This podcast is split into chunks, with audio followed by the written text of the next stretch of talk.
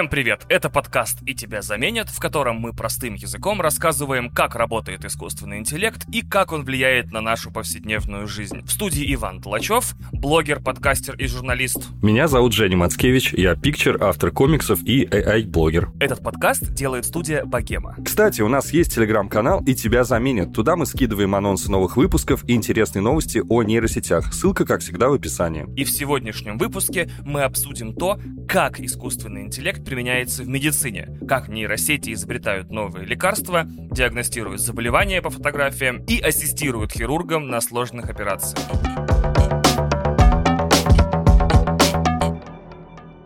Этот эпизод будет немного похож на предыдущий. Там ты, Женя, рассказывал про умный город и рассказывал так, что я рекомендовал бы всем слушателям предыдущий выпуск послушать еще раз, он великолепен. И мы будем меньше говорить о технической стороне медицинских нейросетей и чуть больше о разных примерах того, как искусственный интеллект помогает врачам. Ну, это супер. Чем меньше технических подробностей, тем нам всем будет понятнее, я думаю, да? Почему мы выбрали такой формат? Дело в том, что в большинстве случаев те нейросети, которые используются в медицине, это просто улучшенные, приспособленные версии нейросетей, распознающих изображения, или тех нейросетей, которые генерируют там данные, анализируют их или пишут тексты. То есть, по сути, это все одни и те же нейросети, просто обученные на разных вещах, разным вещам. И мы сейчас будем разговаривать о нейросетях, обученных для медицины, на медицинских данных. И мы будем двигаться по порядку. Итак, первый случай, у вас заболела нога. В идеальном сценарии наш выпуск заканчивается тем, что тебе ставят киберногу, которую ты можешь пропинывать просто колонны насквозь или прыгать на высоту 17 этажа. Но, к сожалению, до этого выпуска еще примерно несколько десятилетий. В 117 выпуске будет. В 2077-м. Представьте, что у вас заболела нога. Это нетрудно представить, если вы старше 35, потому что произвольные районы организма с какого-то возраста начинают болеть смотреть, опять же, в произвольном рандомном режиме. Прямо сейчас представляю. Что вы будете делать первым делом после того, как у вас заболела нога? Правильно, гуглить симптомы. А потом испугаться страшных вещей, которые вы найдете, когда будете эти симптомы гуглить. Естественно, в 90% случаев любое заболевание это либо эбола, я выяснил недавно, типа высокая температура, кашель, не очень хорошо себя чувствую, но скорее всего это эбола. Или рак, конечно. Поэтому нам на помощь приходит первый вид нейросетей. Это нейросети в сфере телемедицины. Когда я слышу слово телемедицина, я себе представляю зарядку воды, это из 90-х. Кашпировский, конечно, Алан Чумак. Я тоже представляю. Я понимаю, что латинская приставка теле означает на расстоянии. Телевизор, видеть на расстоянии, телефон, звук на расстоянии. Но телемедицина — это... Нашим подкастом тоже можно заряжать воду, кстати, пожалуйста, пользуйтесь. Можно приготовить мази, кремы, все, что приходит соприкосновение с вами. Для того, чтобы сеанс прошел успешно, сядьте, расслабьтесь, разомкните руки, ноги. Значит, в качестве первого примера есть искусственный интеллект компании Babylon Health, которая предоставляет информацию о здоровье на основе симптомов, описанных самим пациентом. То есть ты ему описываешь, что у тебя болит, он такой, ладно, ладно, это не рак и не эбола, это типа у тебя что-то с ногой. Да. Вспоминается сразу же история из «Строя в лодке, не считая собаки», где герой Джерома Клапки Джерома решил проверить в справочнике болезней, и он сразу же нашел себя все мыслимые болезни, которые там были, кроме родовой горячки, горячки, если не ошибаюсь. Да-да-да. Так что ипохондрикам опасно таким приложением пользоваться, они найдут все. А прикинь, если они внутри этих нейросетей сделали какой-то гейт для ипохондриков, часто обращаешься, слишком перечисляешь симптомы, не соглашаешься с первыми решениями, нейросеть может выявлять мнительных людей и, наверное, говорить им просто, не знаю, чильни. Расслабься, расслабься, чел. Обратись за помощью. Да все нормально, блин. Там такая отдельная нейросеть. Отдельная. Ну что ты напряжен такой? Йоу, ми брата, типа, you gonna relax, man? Такая ямайская нейросеть, которая расслабляет. Понятно, что симптомы пациента могут быть описаны неверно, и даже, что пациент может попытаться ввести искусственный интеллект в заблуждение умышленно. Типа, ты говоришь, у меня болит нога, а на самом деле у тебя болит рука. Прикинь, так саботировать работу искусственного интеллекта. Вот это, конечно, интересно. Поэтому компьютерный ассистент, вот этот искусственный интеллект, не ставит диагноз сам, но рекомендует, к какому врачу обратиться и на что именно сделать акцент. Но в будущем мы наверняка увидим, как чат-боты сами ставят диагнозы. Интересно, что нейросетевые технологии, они проникают даже в те области, которые, казалось бы, нельзя доверять, да, не специалистам. Хочу вспомнить историю, которая недавно произошла, как чувак спас свою собаку от смерти. Может быть, вы слышали? Ветеринары не могли поставить диагноз и сказали, ну просто жди, короче, все. Это судьба, злой рок и все такое. Он на всякий случай скормил симптомы и результаты анализов этого пса чат GPT. И, короче говоря, чат GPT отмел несколько вариантов и выдал подозрение на какую-то другую болезнь, которые доктора до этого момента они даже не рассматривали. Ну и в итоге один доктор согласился с этим диагнозом, провел дополнительные анализы, подтвердил диагноз, и в итоге Собакина спасли этого. Сейчас он жив. Ой, прекрасная история, ничего себе. То есть этот тред в Твиттере такой был очень популярный. Предположим, что вы с помощью нейросетей поняли, что у вас не просто болит нога, а она сломана. С помощью нейросетей вы это поняли, а просто потрогав ногу не поняли. То есть кость торчит, вы такие, я не знаю, что это. Вы звоните в клинику и записываетесь к врачу. Итак, можем ли мы улучшить что-то на этом этапе звонка врачу с помощью нейросетей? На самом деле еще как можем. Да, пусть нейросеть звонит вместо меня в поликлинику, потом ругается с бабками в очереди и говорит за меня, что он только спросить. Вот это будет идеальная помощь. И ты еще забываешь, что, скорее всего, в будущем общем, собственно, нейросети будут звонить другим нейросетям в клинике, и у них будет такое общение, знаешь, ну, уже не человеческим языком, а такой... Ну, поругались быстренько, и все. Да, да, да. И договорились. А карточка ваша где? А у нас вообще обед. Почему университете обед? Ну, вот они данные обрабатывают, наверное. В общем, на самом деле, современные искусственные интеллекты решают проблемы приоритизации и медицинской сортировки очень легко. То есть, нейросеть может выносить свои рекомендации на основе вот этого анализа данных, поступающих от пациентов в режиме реального времени. То есть, есть искусственный интеллект компании Enlitic, который сканирует поступающие поступающих пациентов, сразу обрабатывая множество клинических данных, то есть диагностические карты, истории болезни получается, все-все-все, ранние анализы и так далее. И определяет приоритет на лечение, после чего сразу направляет больных к наиболее подходящему врачу. Но если мы продолжаем рассматривать ситуацию, где у человека сломана нога, точнее вот у нас прям сломана нога, нас, скорее всего, отправят к травматологу. Надеюсь, нейросеть такая сразу поймет, что мы обращаемся с переломом. И на следующем этапе, получается, нам сделают рентген-снимок, потому что любой травматолог, любой хирург первым делом при подозрении на перелом отправляет нас облучаться на рентген. И, как мы можем догадаться, здесь тоже есть место для нейросетей. Я уже упоминал в прошлых выпусках, то, что я все еще работаю на сайте N плюс 1, мы много раз, неоднократно писали про то, как анализируются медицинские изображения с помощью нейросетей, в частности, рентгеновские снимки, и насколько хороши они в этом стали, потому что это какая понятная вещь для обучения с учителем, когда у тебя есть множество рентгеновских снимков, есть соответствующие им диагнозы, то на такой выборке очень здорово обучать, поэтому они классные результаты показывают. О, мы сейчас это так подробно обсудим. Ух, сейчас обсудим, мы, давай. Мы практически на один эпизод превратимся в Доктора Хауса в сериал, или в э,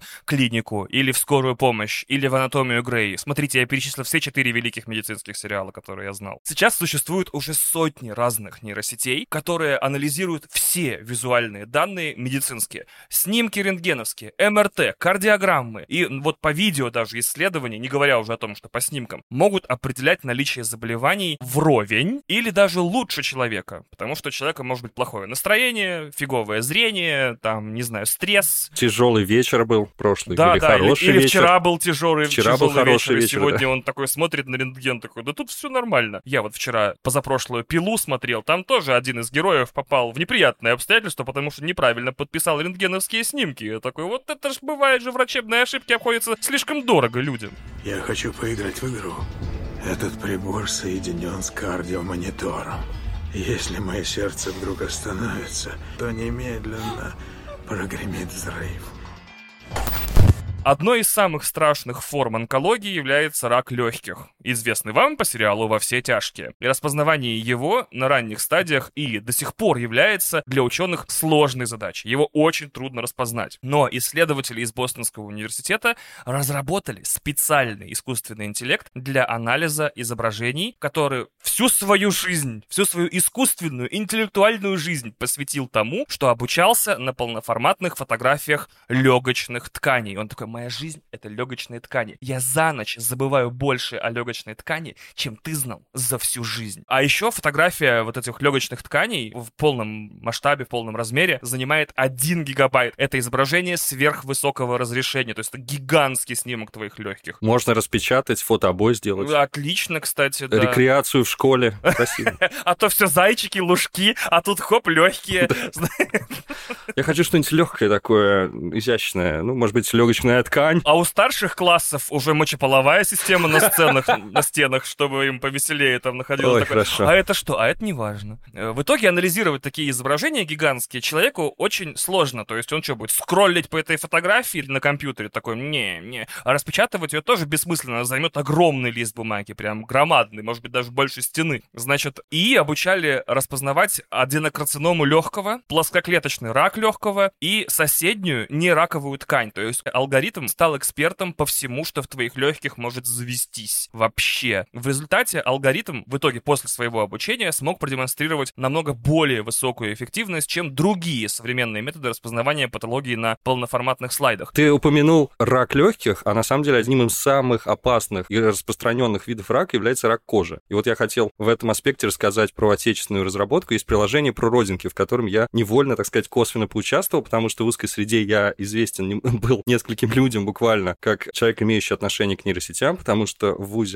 в университете обучал нейросеть. И вот профессор, знакомая Ирена Шлевко, она задалась целью сделать приложение, чтобы можно было фотографировать подозрительные родинки какие-нибудь, и чтобы они автоматически анализировались. Есть у тебя подозрение на меланому или нет? Потому что реально а, меланому выкашивает огромное количество людей каждый год. Ну и вот, и я прислал им статью какую-то на N плюс один, они связались с авторами той разработки какая-то на начальной стадии, и в итоге сделали. Реально существует приложение такое про родинки от Приволжского исследовательского медицинского университета. И вот я читал перед нашим подкастом, насколько оно уже успешно запустилось, больше 13 тысяч человек они выявили уже у них подозрение на онкологию. Ого. То есть эта штука рабочая. Есть подобные приложения, есть э, в большом количестве. Но она мне объяснила, что их киллер-фича в том, что у них есть эксперты, собственно, сотрудники ПИМу этого университета, которые в особых каких-то случаях, где нейросеть сомневается, даже если у нее есть малейшее подозрение, они смотрят и оценивают. То есть всегда есть экспертная оценка человека еще. Вот, в общем, такая вот штука крутая. То есть при взгляде на родинку подготовленный медик может заранее сказать, это прям родинка или будущая беда. Да. О, ничего себе. Он может заподозрить А, что-то, да. заподозрить. Он может сказать, это норм, это норм, или он скажет, ну-ка давай-ка пошкрябаем и сделаем анализ и узнаем наверняка. Важно оговориться, что для медицины очень большое значение имеет не точность результатов, точнее и точность тоже, но гораздо большее значение имеет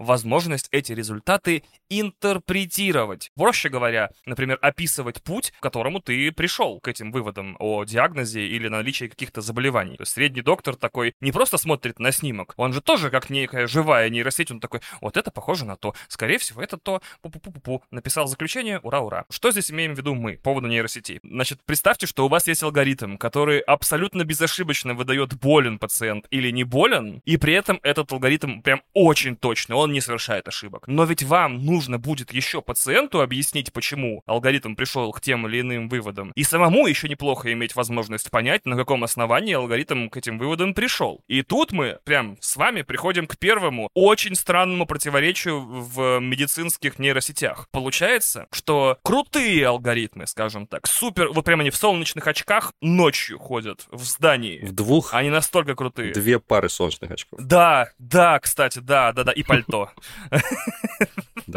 А самые крутые алгоритмы, они обладают максимальной сложностью. У них столько параметров, что мы не можем интерпретировать их результаты. Проще говоря, мы загружаем в алгоритм этот фотографию легких больного или фотографию нашей сломанной ноги, и он такой вот там обрабатывает какие-то свои, значит, векторы, меняет параметры, воронками там как-то все распространяет, зашумливает, расшумливает и говорит, вы больны. Но как же мы объясним это самим себе или нашим пациентам? Мы же не знаем, с помощью какой логики он пришел к этим выводам. Мы не знаем, почему искусственный интеллект пришел к этому. Он слишком сложные цепочки обработал у себя, чтобы к этому выводу прийти. Да, но тут стоит еще раз подчеркнуть, потому что нейросеть — это не алгоритм, который написан программисту, это огромная матрица с кучей весов и связей между ними. То есть если ее открыть и прочесть, вы ничего не поймете. То есть предельно важно знать, что внутри, когда мы говорим про медицинские нейросети, на основе чего она ставит диагноз. И в конце концов еще ее можно хакнуть, например, чтобы она прописывала неправильное лечение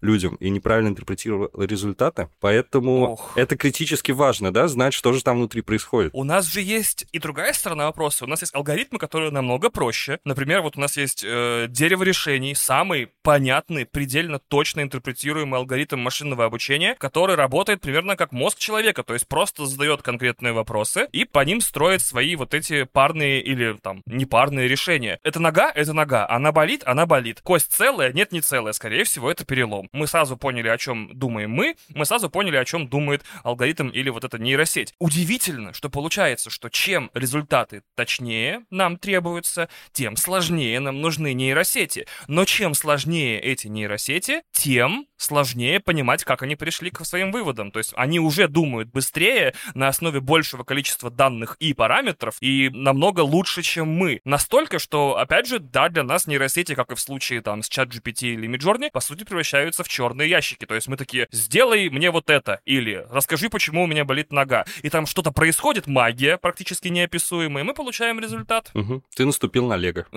Ох, да, действительно, такая, обнаружена Лего.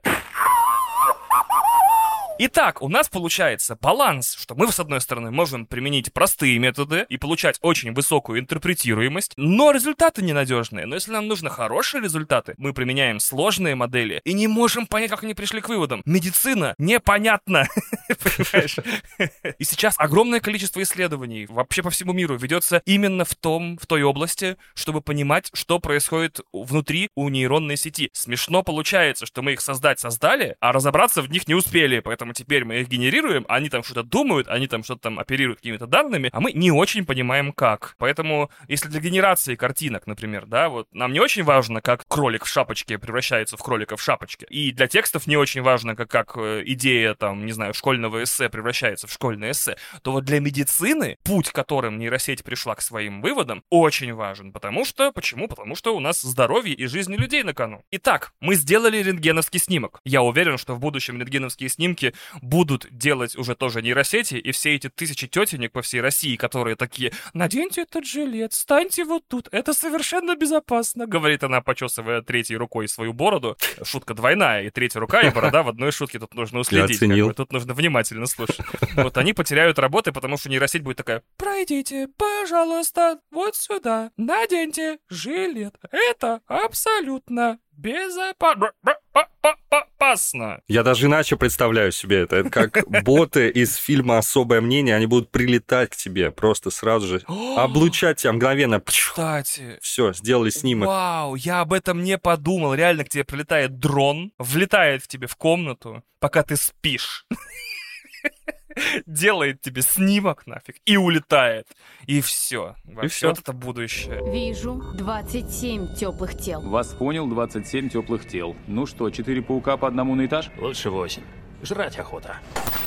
И таким образом мы выясняем, что наша нога сломана. Что нам делать дальше? Наступает этап выбора лечения. Как лечить угу. нашу сломанную ногу.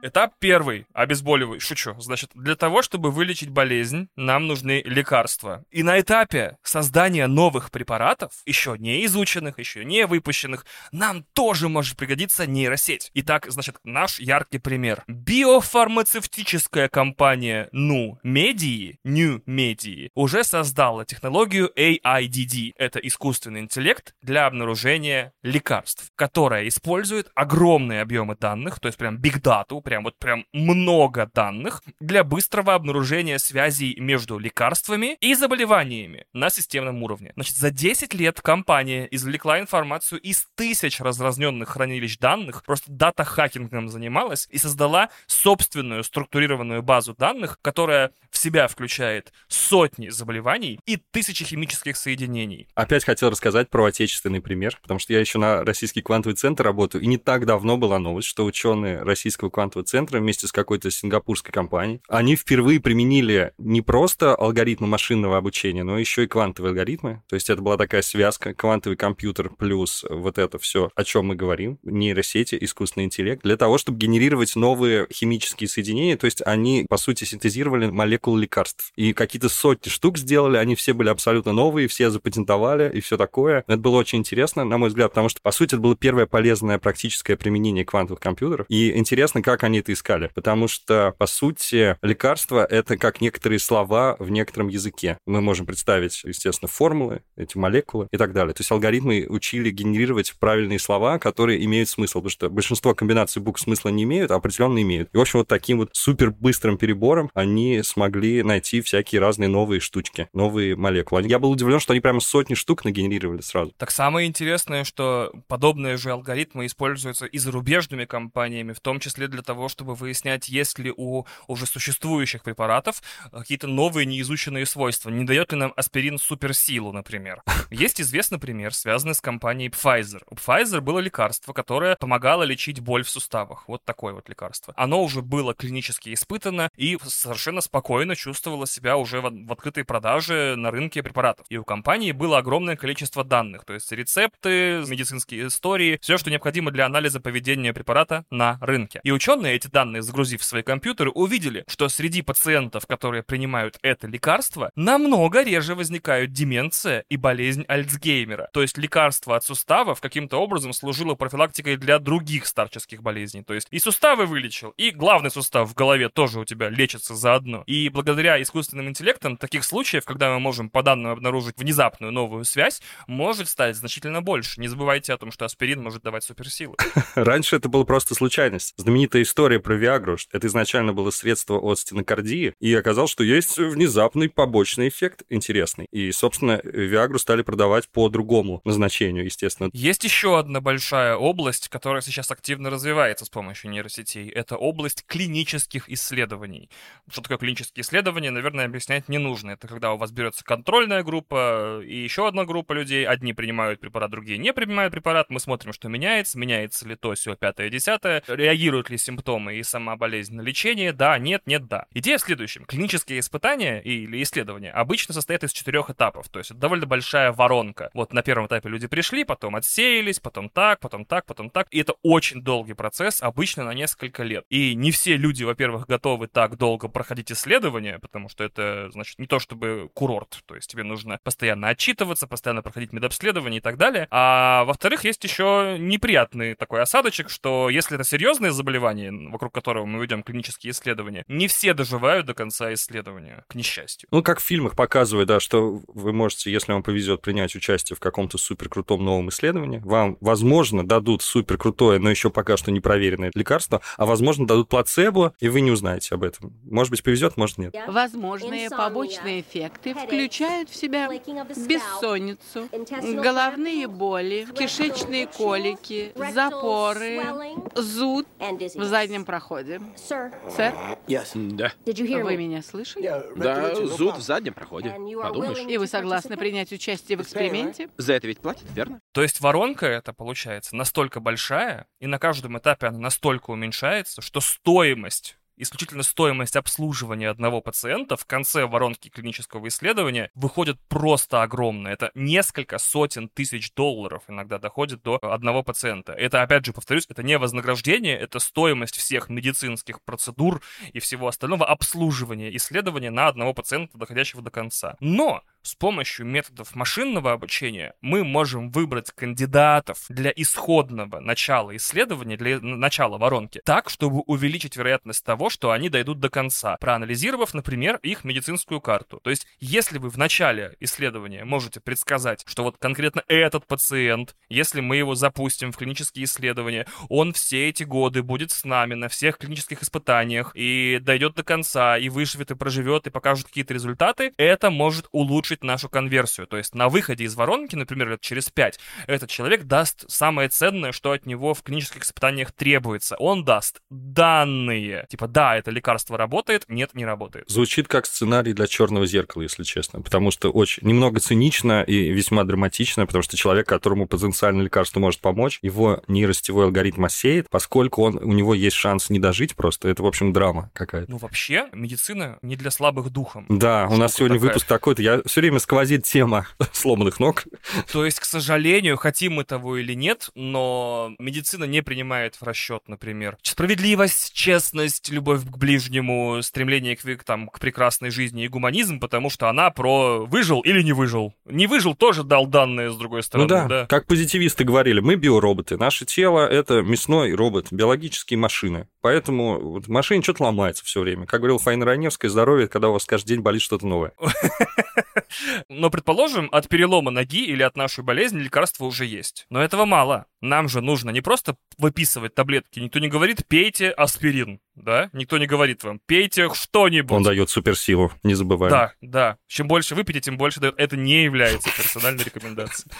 Значит, э, этого мало, потому что в рецептах не пишут, да, просто пейте таблетки. Пишут дозировку и правильный способ их пить. И тут оказывается, чтобы эти дозировки и все остальное выписать, дозировки, правильный способ потребления, и один из подходов в определении называется, держитесь с нами, мы вам все расскажем, параболическое персонализированное дозирование. Не пугаемся, все очень просто. Смотрите, значит, люди бывают разные. Объясняю совсем на шести пальцах. Люди бывают разные. Мы с Женей абсолютно разные люди, как бы ни говорили те, кому не нравится наш подкаст. Мы очень разные. Мы разные внешне, внутренне, в том числе с точки зрения там размеров и, не знаю, пропорций внутренних органов. И вот все это вместе, все это вместе, все определяющие характеристики человека, вплоть до длины волос, цвета глаз, там, не знаю, объема легких, называется фенотип. То есть каждый человек индивидуален по своему фенотипу. И есть специальная нейросеть, которая определяет связь фенотипа с концентрацией препарата. То есть Жене, наверное, нужно меньше каких-то препаратов, а каких-то больше, потому что он, ну, красивее и голос у него круче, я не знаю. Значит, путем исследования реакции пациента во время курса лечения по выведенному уравнению наша, значит, нейросеть рисует двумерную параболу. Это обычная парабола, которую вы в школе учили, просто парабола такой, вуп, которая указывает на следующую дозу,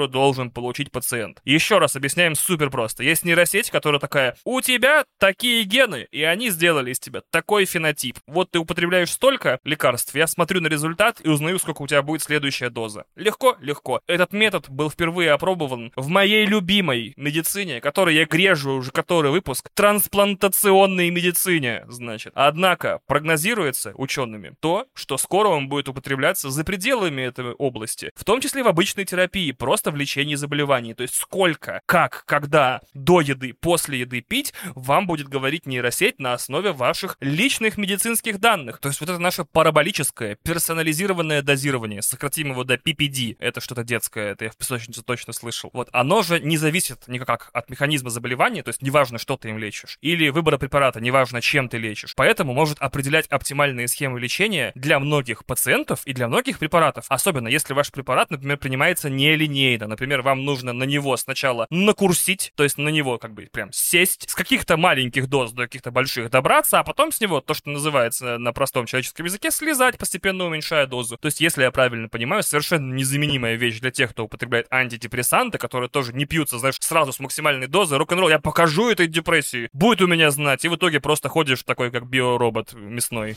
Я отказываюсь верить, что человечество — это случайный биопродукт молекулярных взаимодействий. Просто результат биологической случайности. Итак, вернемся к нашей сломанной ноге. Она у нас все еще сломана. Столько нейросетей, столько технологий, а нога, нога все еще сломана и болит. Не срослась. И мы даже знаем, что она болит, мы даже знаем, почему. И мы даже знаем, какие лекарства нужно пить. И мы даже знаем, как их пить. Но вот не задача. В чем проблема? Рано или поздно, в ходе нашего лечения сломанной ноги, возникнет этап, Женя, догадаешься, какой? Придется позвать мясного биоробота. При- Придется позвать мясного биоробота со скальпелем и в зеленом, О, значит, халате, кошмар. который, значит, раскидывая шутки, да ща мы тебе все подрежем, значит, да? Будет делать операцию. Конечно же, в 2023 году, когда мы записываем этот подкаст, ее будет делать хирург-человек. Но наш подкаст не был бы нашим подкастом, если бы мы не сказали, что дни его рабочего места практически сочтены. Тун-тун-тун. Потому что как минимум сначала помогать, а потом и делать его работу вместо него будут нейросети и роботы, совсем не био и совсем не мясные.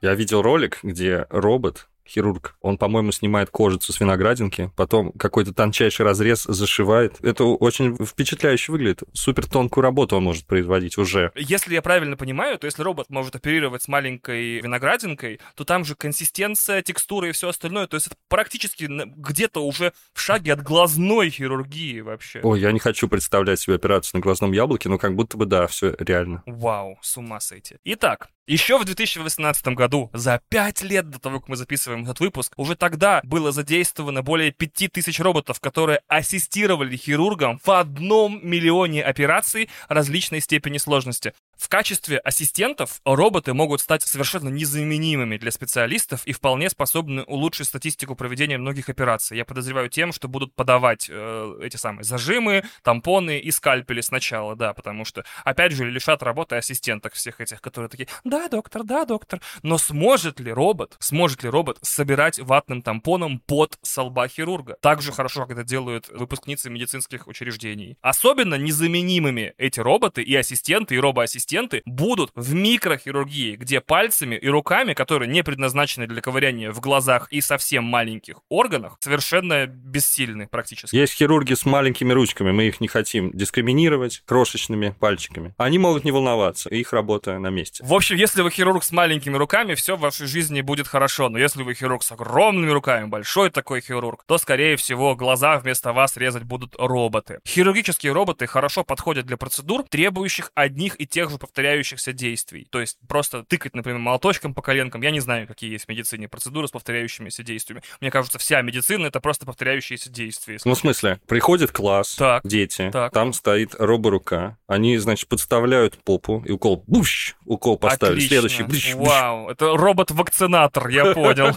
Да.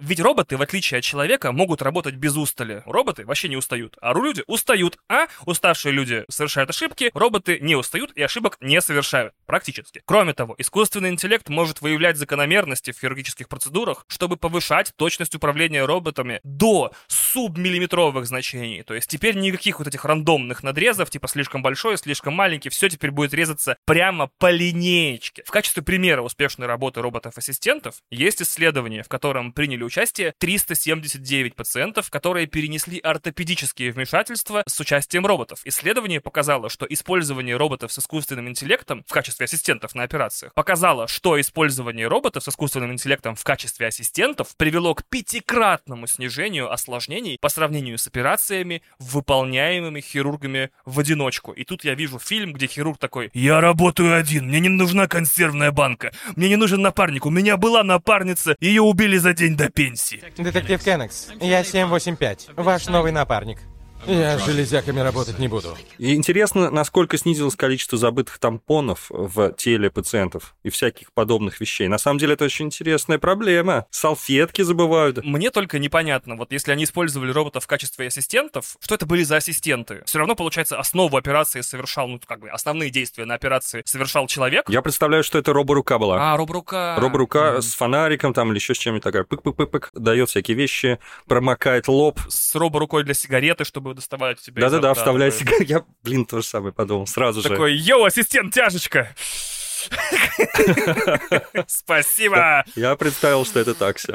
А в мае 2022 года ученые из американского Northwestern University представили свою новейшую разработку.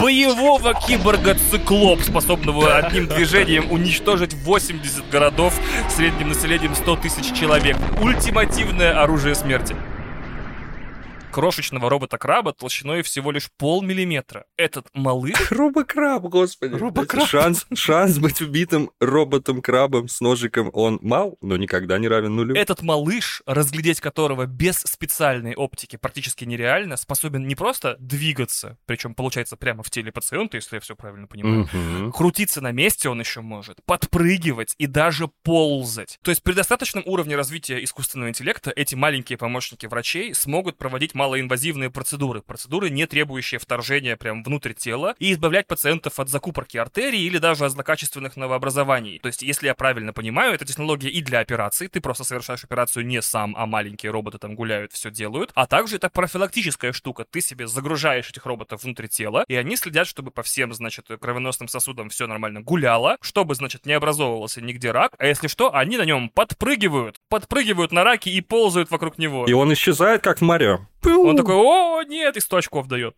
Это чистый киберпанк. Это же наниты. Я сразу столько отсылок поп-культурных Да, придумал. да, да. Маленьких червей, которые Фрая прокачивали, накачивали ему мышцы, делали его умнее, избавляли его от бляшек в мозге. Сразу вспомнил Хулио Картасера, где там рыбок запускали кровеносную систему. Это вообще фантастическая фигня. То есть реально они тебя могут изнутри чинить. Выпил их, в общем, с утра нанитов. И все, и пошел. Они там себе все сосуды отмассируют, все бляшки отпинают. Офигенно. То есть, получается, ваша нога в итоге и будет вылечена, в том числе и вылечена с помощью нейросетей. Пока что весь этап лечения нашей сломанной ноги сопровождается нейросетями. Но, естественно, как и в любой другой области применения нейросетей, у нас есть проблемы. И проблемы в данном случае лежат в области данных. Если для обучения чат GPT мы используем просто все тексты, до которых наши роботы могут добраться в интернете, а для Midjourney мы используем картинки с фотостоков или не только с фотостоков, вокруг чего тоже есть ряд скандалов, то для диагностики и лечения заболеваний нам нужны очень конкретные и очень специфические данные, которых на самом деле не так много. То есть специально подготовленные медицинские изображения. А просто если килограмм снимков отгрузить, то это не подойдет. Ничего не даст практически. Обычно для моделей, построенных для распознавания какого-то количества, значит, э, специфических заболеваний, неважно, даже для одного, нам нужно 5 тысяч объектов на один класс. Вот вы натренировали, например, не знаю, на ветрянку свою нейросеть, и вам нужно 5 тысяч объектов ветряночных, чтобы их система могла научиться распознавать. То есть, если у вас, например, есть задача узнать, человек болен ли и болен какой болезнью, и вы хотите научить свою нейросеть предсказывать или опознавать 5 болезней, то на каждую из этих болезней вам нужно иметь не меньше 5000 объектов. 5000 фотографий, снимков, исследований, в части из которых есть это заболевание, не во всех в части, ведь нужно показать нейросети, что есть люди, у которых этой болезни нет,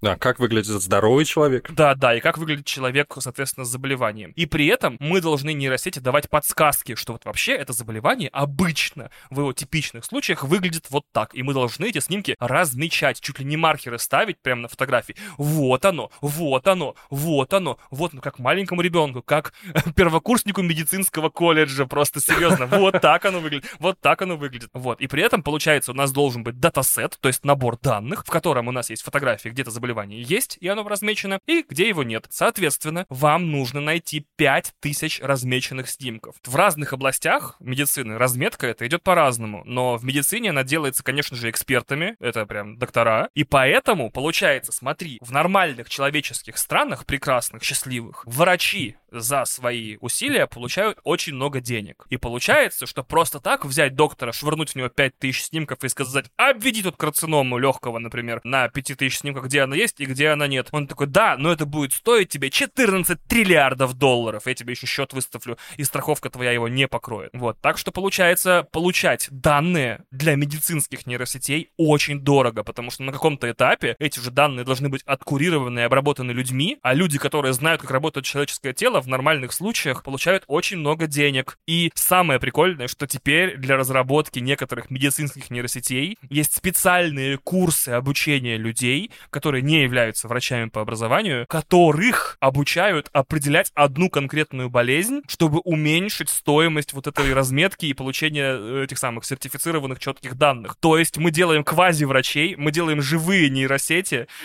которые обучают неживые нейросети. О, господи, здесь есть доктор! Я размечал карциному легкого за там тысячу долларов в месяц. Я карциноманщик. Я не доктор, я волчаночник, то есть специалист только по волчанке. Переломоножник нам понадобился в данном примере. Специалист по перелому ног. Переломоножник. Да, в аэропорту человек остается плохо, подбегает другой. Ну, карциномы у него точно нет. Я не уходит такая. Но при этом, естественно, как же иначе? Как обычно, мы в этом подкасте прогнозируем киберпанк, а киберпанк — это корпоративные интересы, это экономические все проблемы, вопросы и сложности. Поэтому, естественно, в разработке нейросетей у нас нет чудесного мецената, который говорит, вот вам триллион триллионов долларов, обучайте самую лучшую нейросеть, чтобы она распознавала абсолютно все заболевания. Нет, есть корпорации, которые, не знаю, регулируют свой бюджет, которые стремятся порезать косты, как мы это говорим, и сортировать данные без врачей. То есть попробовать научиться самим и научить нейросети сортировать данные без участия дорогостоящего персонала. То есть мы экономим уже на этом этапе, а собираемся двигаться в будущее, где нас лечит нейросеть. Ха!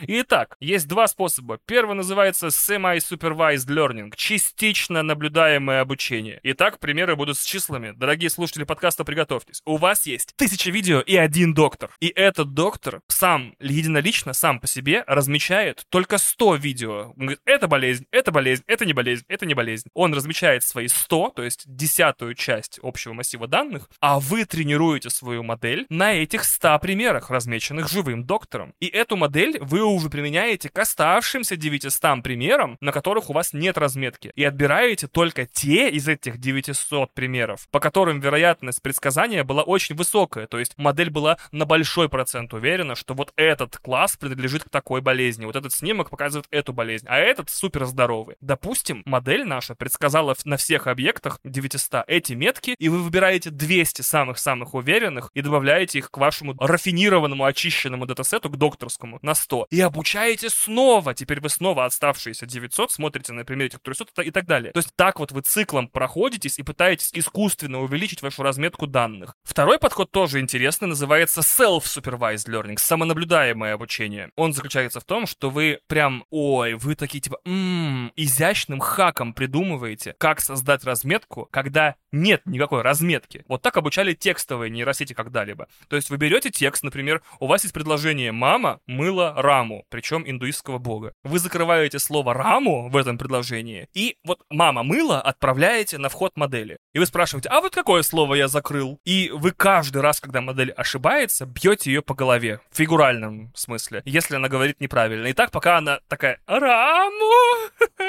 и вы такой «правильно». И вы делаете так для всего корпуса текстов, которые у вас есть. То есть вы учите нейросеть предсказывать следующие слова на основе поощрений слэш наказаний за предыдущие попытки. Очень хорошо работает в текстах, но, к сожалению, немного хуже работает в картинках, тоже работает. Но в медицине это же можно применять, показывая нейросети раз за разом здоровое легкое. Закрывать часть его и говорить, а тут что? Пока нейросеть не научится отличать здоровое легкое от легкого с какими-то дефектами. То есть она идеально запомнит, как должно выглядеть все. У здорового человека, если будет что-то не то, она скажет, ага. Да, оно такое вот здоровое выглядит так, а вот тут, а вот тут, а вот Непорядок. тут. Непорядок. Угу. Проблемка какая-то. При этом даже если у вас есть врач, который будет размечать данные или технология по созданию этой разметки, у вас все равно могут быть проблемы, потому что данные нужны очень разнообразные. Допустим, у вас есть УЗИ сердца, которые приходят к вам с одного и того же госпиталя, и вы, как нейросеть, уже на них обучились. И вам приходят каждую неделю тысяча видео, и вы все это по законам машинного обучения размечаете. Ваши врачи каждый день размечают эти данные,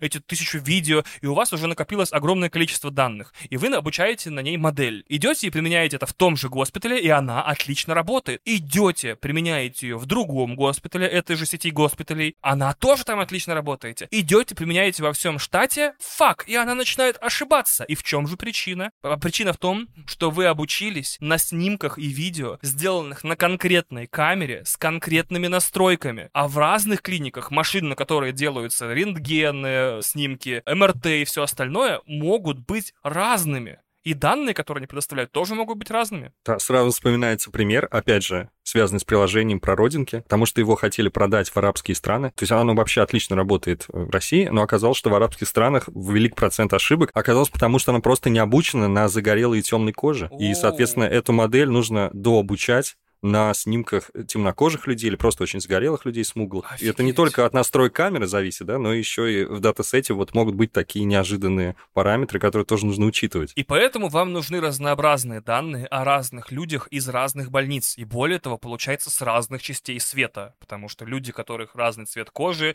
э, разный обмен веществ, тоже могут в системе восприниматься по-разному. Алгоритм, который опущен на 10 больницах, будет почти всегда бить по качеству в соревновании тот алгоритм, который был обучен на большом количестве примеров с одной больницы. То есть разнообразие данных важнее их количества. Diversity везде. У нас сейчас существует много разразненных баз данных по разным больницам. То есть у каждого госпиталя есть какое-то свое хранилище, свой архив. И существуют системы в США, например, и в России тоже есть эти базы данных пациентов, где вся информация о них собрана. Но все эти данные до сих пор ни в какой стране, насколько я знаю, не приведены в единый вид. Сейчас нет какого-то единого реестра, к которому можно было бы получить доступ и спокойно на нем обучать всемогущие супермедицинские нейросети. И это, конечно, тоже доставляет своего рода трудности. Вторая проблема обучения нейросетей заключается в том, что у нас самая большая, которую только можно представить в этой области, цена за ошибку. Если в случае с Midjourney мы можем позволить нейросети генерировать 4 разных ответа на наш запрос, то в медицинских нейросетях так не выйдет. Не получится. У меня сломана нога. Что это? Рак, спид, ковид, насморк. Я не знаю. Не, ну если насморк, то есть он будет выдавать эти четыре результаты. Ну, либо сопли, либо ОРВИ, Ну, либо слушай. Грипп,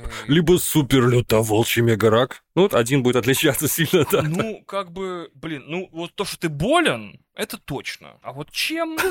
Это вот есть варианты, конечно. Нам нужен один ответ всегда, один ответ. И очень точный, максимально точный, насколько это возможно. В машинном обучении у вас существует два типа ошибок. Ошибка первого рода — это когда вы говорите человеку, у которого нет болезни, что этот человек болен. Я так понимаю, это только психологический эффект имеет, он очень расстраивается. Это ошибка первого рода. Это ложное предсказание, ложное срабатывание. Это плохая ошибка. Но есть и другая ошибка. Это ошибка второго рода, которая в медицине гораздо более критична. Это ошибка, когда к вам приходит пациент, и пациент на самом деле болен, и у него есть та болезнь, с которой он пришел, но модель по какой-то причине пропустила эту болезнь. Это ложный пропуск. Говорит, расслабься, чел, все хорошо. EMAX нейросеть. Слушай, ну я посмотрела, ну нормально. Можно жить с этим. Слушай, ну... Все живут. Ошибка второго рода очень критична в медицине. Ошибка первого рода менее критична. Поэтому, когда идет разработка алгоритмов машинного обучения для медицины, чаще всего стараются минимизировать количество ложных пропусков и перестраховаться, потому что если нейросеть найдет рак у человека, у которого его нет, это не так плохо, как если она пропустит рак у человека, у которого он есть. Мгм. Мне очень интересно, не приведет ли это к тому, что нейросеть будет сама перестраховываться и просто давать рандомные диагнозы, чтобы, не дай бог, не пропустить, потому что если есть хотя бы процентное подозрение на рак, она такая, это рак, Ну, лучше проверить. чтобы не быть наказанной, если она пропустил. Поэтому не стоит ждать, к сожалению, что в ближайшем будущем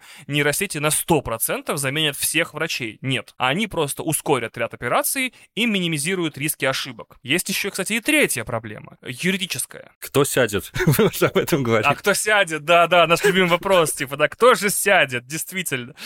У нас есть довольно большие базы данных за прошедший век, но в соглашениях с больницами в 2005 году ничего про обучение нейросетей на данных пациентов не было написано в договорах, которые люди заключали с больницами. Поэтому, по-хорошему, мы на старых снимках обучать не можем нейросети легально. Получается, вам все, все договоры с больницами и договоры о предоставлении личных данных нужно переписывать и открывать какой-то вот новый поток данных, который откроется только сейчас. Если вот вы будете лечить пациента, но он предоставляет свои данные все для обучения нейросетей. Кроме того, любой новый способ лечения заболеваний или диагностики должен проходить кучу разных исследований в куче разных стран. И это все тоже увеличивает стоимость и сроки создания и применения таких нейросетей. Все это займет очень много времени, пока много людей убедятся в том, что нейросети имеют право диагностировать, а потом уже и лечить людей.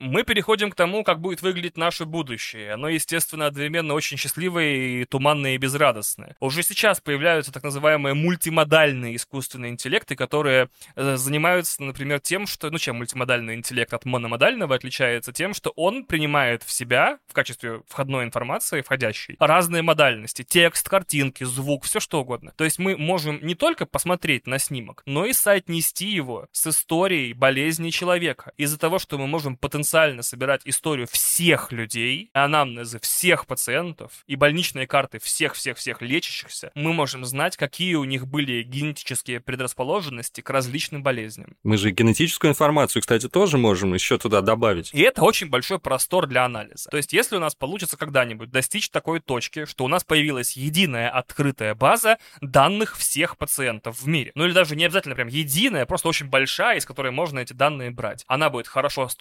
структурированная, там будут, значит, все данные приведены к единообразию, и мы будем разбираться, с какими болезнями все происходило, и как их лечили, и как их вылечивали, и вылечивали ли, то будет реально увидеть новые, совершенно неожиданные закономерности, если на эту базу данных посмотрит не человек, а робот или нейросеть. И, скорее всего, такая база появится благодаря устройствам вроде умных часов или любой другой носимой электроники, так называемой. Потому что уже сейчас часы Apple и другие носимые устройства регистрируют все. Пульс, сахар, насыщение кислорода и все что угодно. Это уже достаточная информация, чтобы у нас был большой массив данных, на котором можно обучить хорошую систему. У меня, конечно, очень много собственных переживаний и так называемых консернов на эту тему, потому что если ты учишь роботов тому, как устроен человеческий организм, вы наверняка уже из-за из километра чувствуете шутку, что как же она тогда потом будет э, разбираться с мясными мешками, будет слишком хирургически подкована и придумает специальные пули, которые летят только в место, которое сразу стопроцентно убивает людей. Но что если мы дадим роботам настолько много информации о здоровых и нездоровых телах и обо всем другом, что, допустим, если не роботы сами восстанут, то это приведет к изобретению самого одновременно, может быть, супергуманного и супер негуманного оружия роботов, которые могут максимально эффективно прекращать жизнедеятельность в конкретном теле навсегда. То есть что если от медицины до оружейных разработок, вот в случае с нейросетями и роботами, путь наиболее короткий. То есть делали лекарства, а придумали, не знаю, разумную пыль, которая тебе дыхательные эти самые все э, функции моментально нарушает. Или просто блокирует, не знаю, какие-нибудь электрическую активность в мозге, просто в кому рушишься и до свидания. Потому что,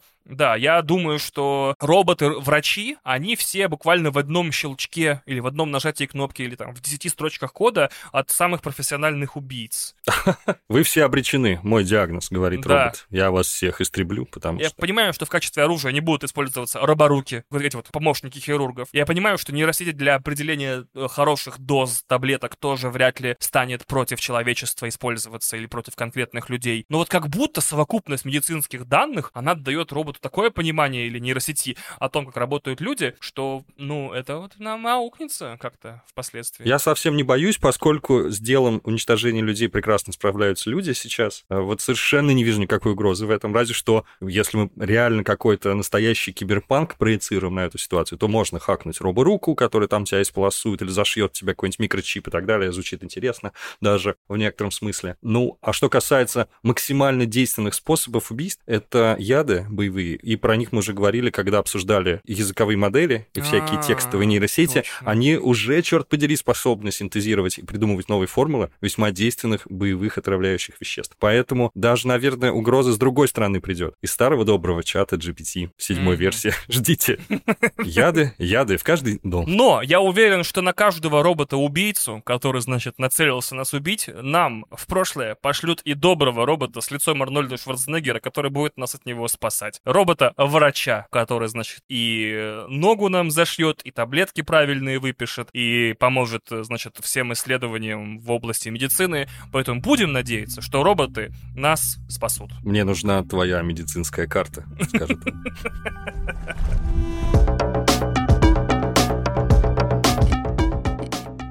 Это был подкаст «И тебя заменят» от студии «Богема». Мы сделали этот выпуск благодаря Михаилу Чертушкину, NLP-инженеру и дата-сайентисту компании RepTrack. Подписывайтесь на телеграм-канал «И тебя заменят», где мы с Ваней будем делиться новостями из мира нейросетей, которые нас заинтересовали. Ссылка в описании. Кроме того, над этим выпуском работали редактор Эдуард Царионов, продюсер Элизабет Гюрджан, выпускающий продюсер Александр Младинов, звукорежиссеры Андрей Кулаков и Олег Верещагин, композитор Александр Зверев и дизайнер Александр Богатов.